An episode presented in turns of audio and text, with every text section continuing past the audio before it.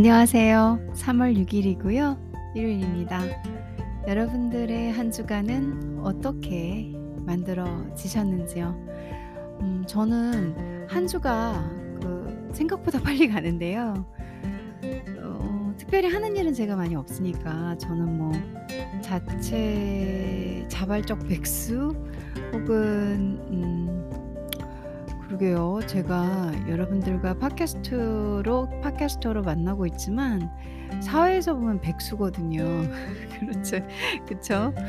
어 인제 뭐좀이 일 저 일 많이 해 보다가 '내가 뭘 위해 사나.' 이런 생각 하 하면서 어 여러 개를 내려놓고 그리고 나름 공식적으로는 백수입니다. 뭐 디지털 노마드 이런 거에 맞춰서 이런 팟캐스팅도 하고 그리고 뭐 유튜브도 해 보고 뭐 등등 저도 이 별반 다르지 않은 그 2022 년에 음 어떤 변화에 섞여 있는 사람이고요.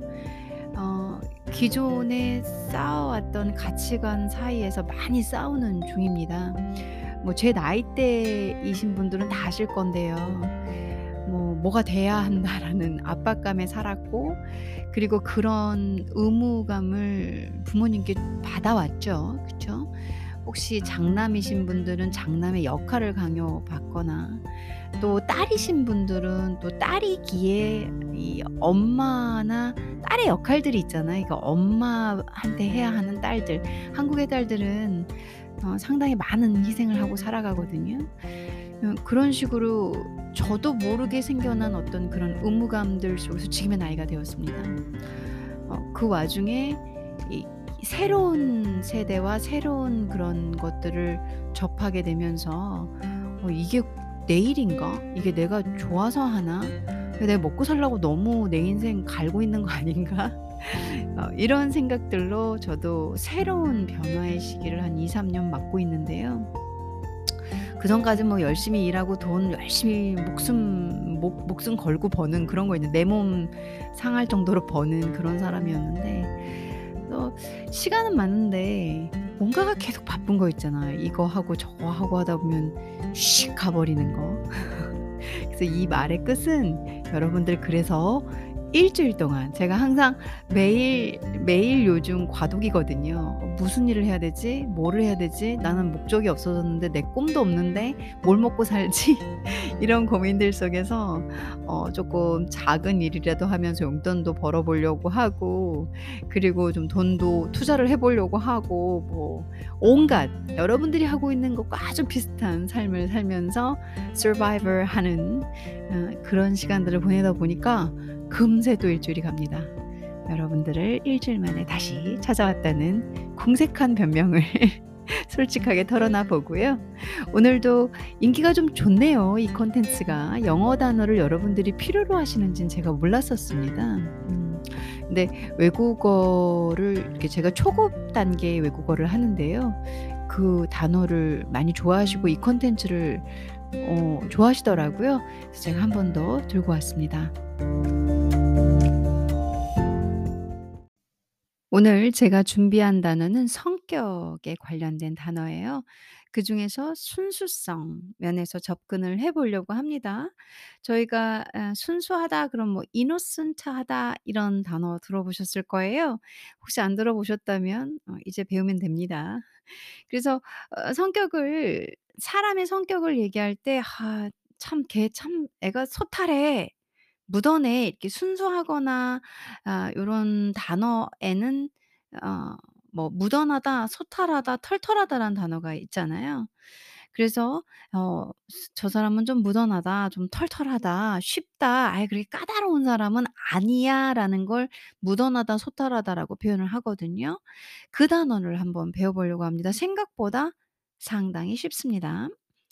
어 형용사적으로 묻어난, 소탈한, 털털한이라는 뜻을 갖고 있는 easy 예어 단어 중에 쉬운이라는 단어가 있잖아요. easy going을 한 단어로 쓰셔야 합니다. easy going 하면은 묻어나다, 소탈하다. 그리고 뭐 비슷해요. free and easy라고 쓰는데 easy going을 저는 더 많이 씁니다. easy going을. 그래서 easy going 한 단어입니다, 한 단어. 어 전혀 다른 두 개의 단어가 합쳐져서 한 단어가 된 상태예요. 컨비네이션이 일어났죠. 그래서 easy going, easy going 하면 무던한, 소탈한이란 뜻이 됩니다. 또 free and easy란 단어도 있고요. 음 그렇다면은 이 무던한, 소탈한, 털털한의 형용사 easy going을 가지고 문장 안에서 한번 연습을 해 볼게요. 예시문은 그는 성격이 무던해서 웬만한 일에는 화를 내지 않는다 라는 한국 문장을 영어로 바꿀 거예요.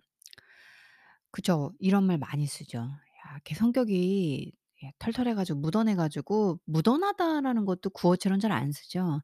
"성격이 진짜 좋아서." 뭐 이렇게. "애가 털털해. 그래 가지고 화 안 낼 걸. 나 걔 화내는 거 못 봤는데." 이런 식의 구어체죠. 이거를 그는 성격이 무던해서 그러니까 이 무던하다는 걸 easy going을 쓰셔야겠죠. 웬만한 일에는 화를 내지 않는다. 지난주에 배운 거랑 연결이 되겠죠. temper 화. 그러니까 음 성미 막 욱하는 거 화를 내지 않는다. 그래서 temper 가지고 응용을 해서 쓰셔야 될 겁니다. 지난주랑 쪼끔 연결이 돼서 어 가져와 봤어요. 그는 성격이 무던해서 이건 좀 쉽죠. 주어 he is easygoing.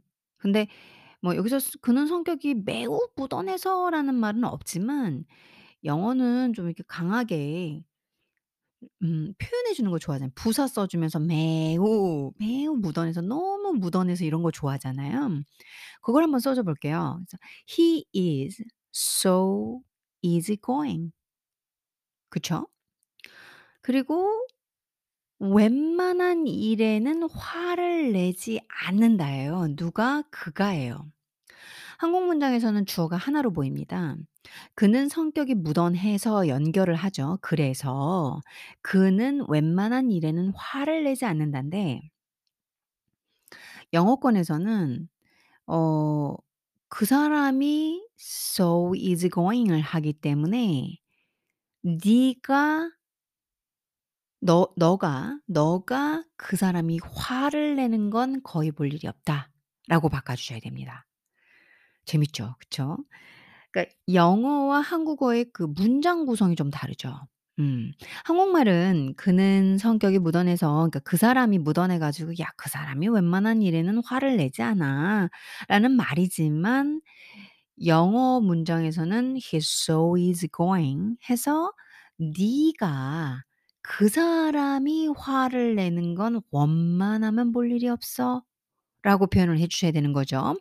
you를 넣어 줘야 되겠죠. "You will" 그죠. will rarely, rarely 하면 거의 뭐뭐 하지 않 아 않는다.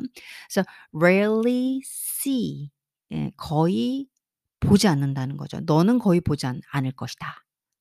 You will rarely see 누가? 그가 목적어가 됐죠. him 그다음에 화를 내다 문어 문구 관용구로 쓰이죠. lose his temper.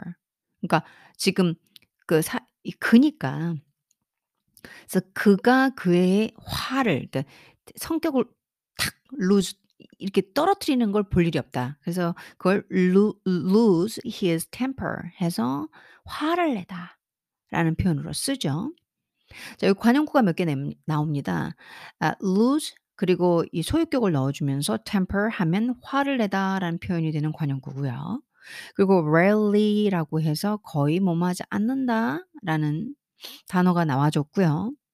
그리고 오늘 배우고 있는 현재 메인 단어인 무던한, 털털한을 의미하는 easygoing이 나오고 있습니다. 게다가 문장을 한국 문장에서는 한 주어로 보이는데 영어권에서는 주어를 두 개로 쓰고 있다는 거죠.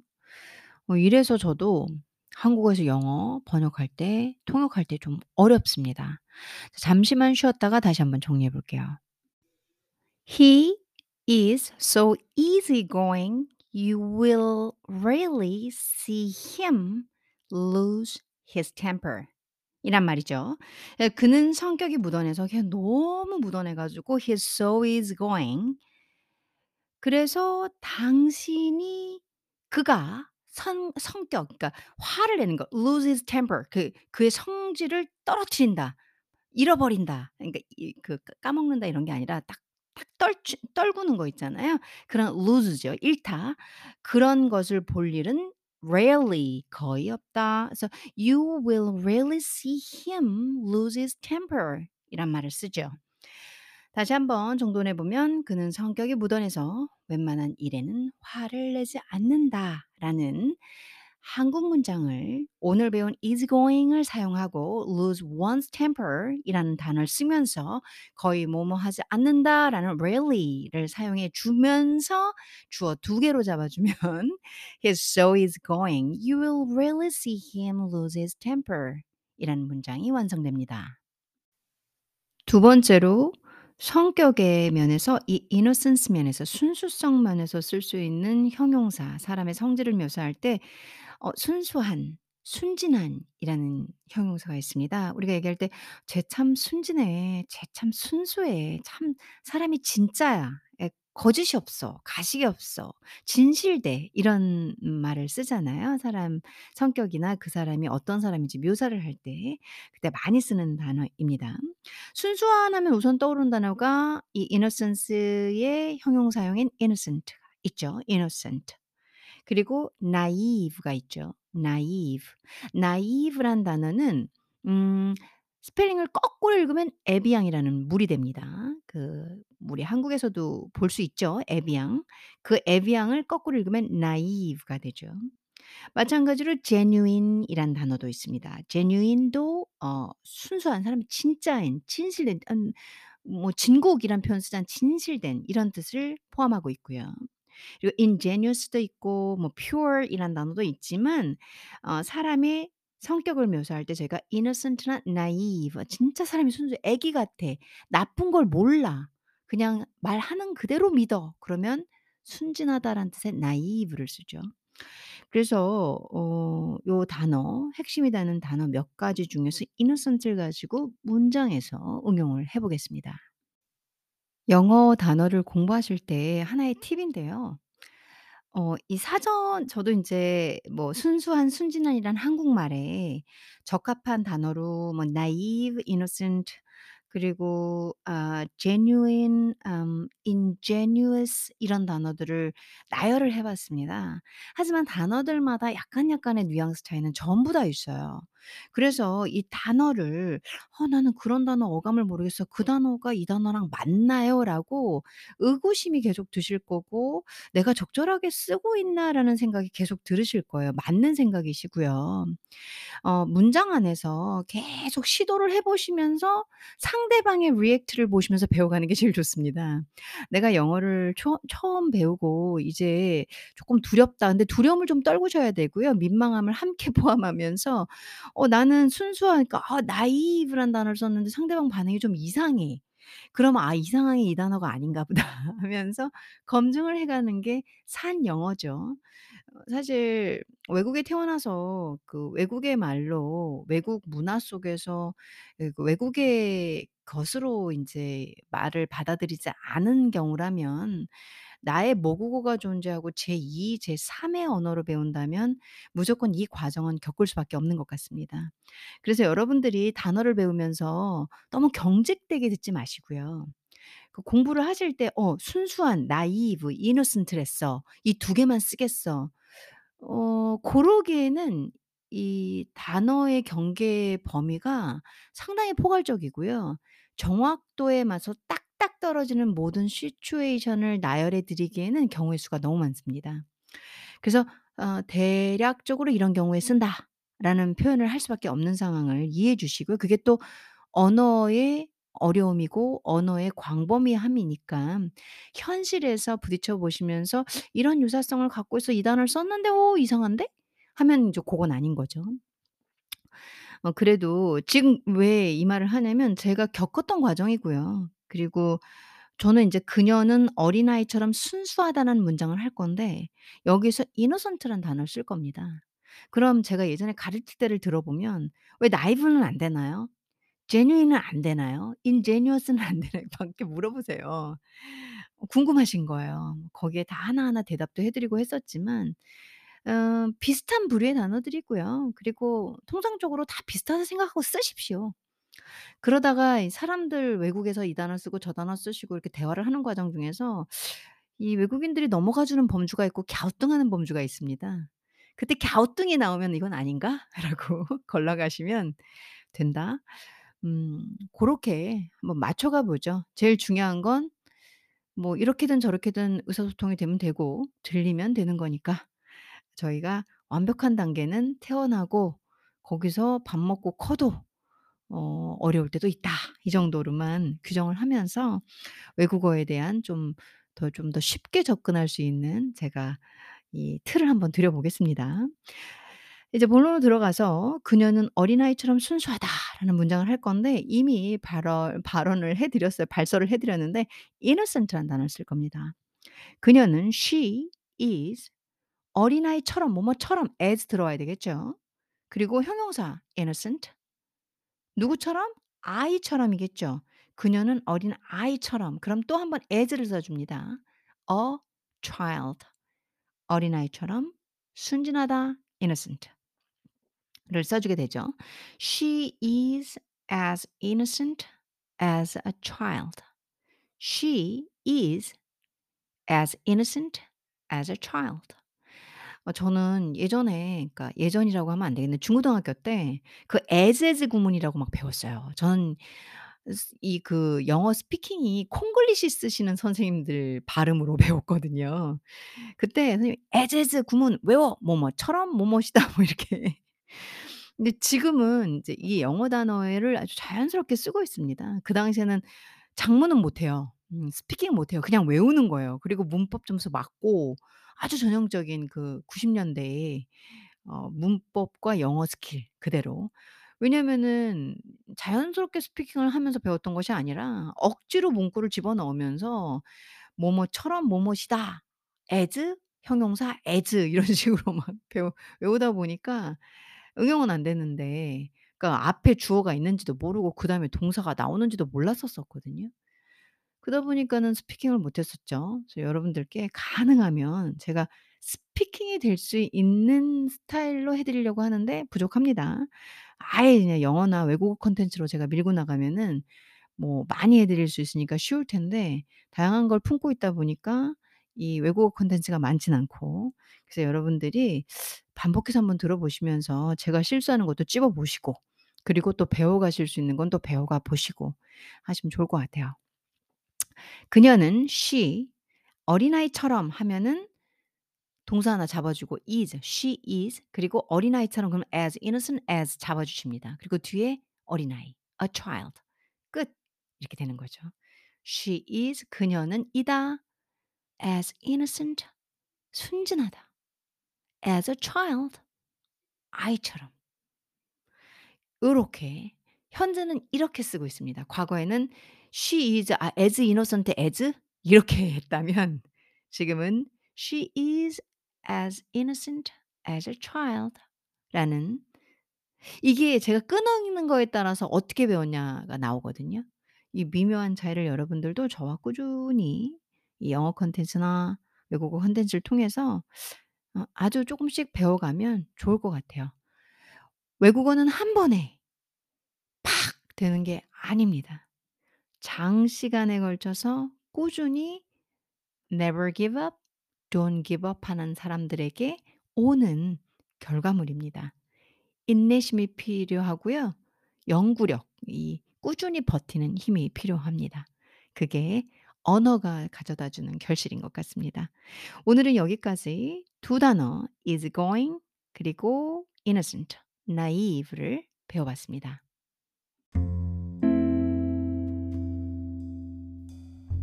제 나름대로 삶에서 항상 기억하려고 하는 단어가 있어요.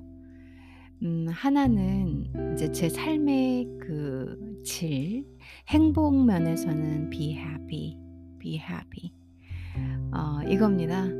그리고 노래 가사죠. Don't worry, be happy. be happy라는 단어를 많이 쓰는 편이에요. 어어 happy하지 않은 상황에서도 be happy 해라 이렇게 제 자신에게 왜냐면 life is too short. life는 생각하는 것보다 너무 짧기 때문에 too short 하기 때문에 be happy라는 얘기를 많이 합니다. 그리고 제가 이제 얻고자 하는 어떤 제 자신을 갈고 닦으면서 제가 얻고자 하는 것에서는 늘 이 persistence라는 단어를 기억하려고 합니다. Persistence 하면 음, 지속됨을 의미하는 단어예요. 그러니까 포기하지 않고 꾸준히 한다라는 뜻이에요. 계속, 계속 사라지지 않는 거 꾸준히. persistence만큼 음, 어느 한 부분에서 꾸준히 지속됨으로써 내가 원하는 것을 얻게 하는 것은 없는 것 같습니다. Be happy, persistence. 여러분들께서도 원하시는 그 것이 있다면 오늘은 외국어 콘텐츠니까 영어라면 아니면 여러분들이 운동이라면 그리고 건강이라면 뭐 기타 등등 여러 개의 이유와 목적이 있을 겁니다. 어, 그걸 해가는 과정이 be happy 하시길 바라고요. 그리고 그 결과가 나올 때까지 혹은 그 이상 항상 persistence 하시기를 바라겠습니다. 어, 내일은 월요일인데요. 제가 다음 주에는 또 그 백수 라이프 중에서 제 인생을 찾아가다가 시간을 또 조금 조금씩 내서 여러분들을 찾아오겠습니다.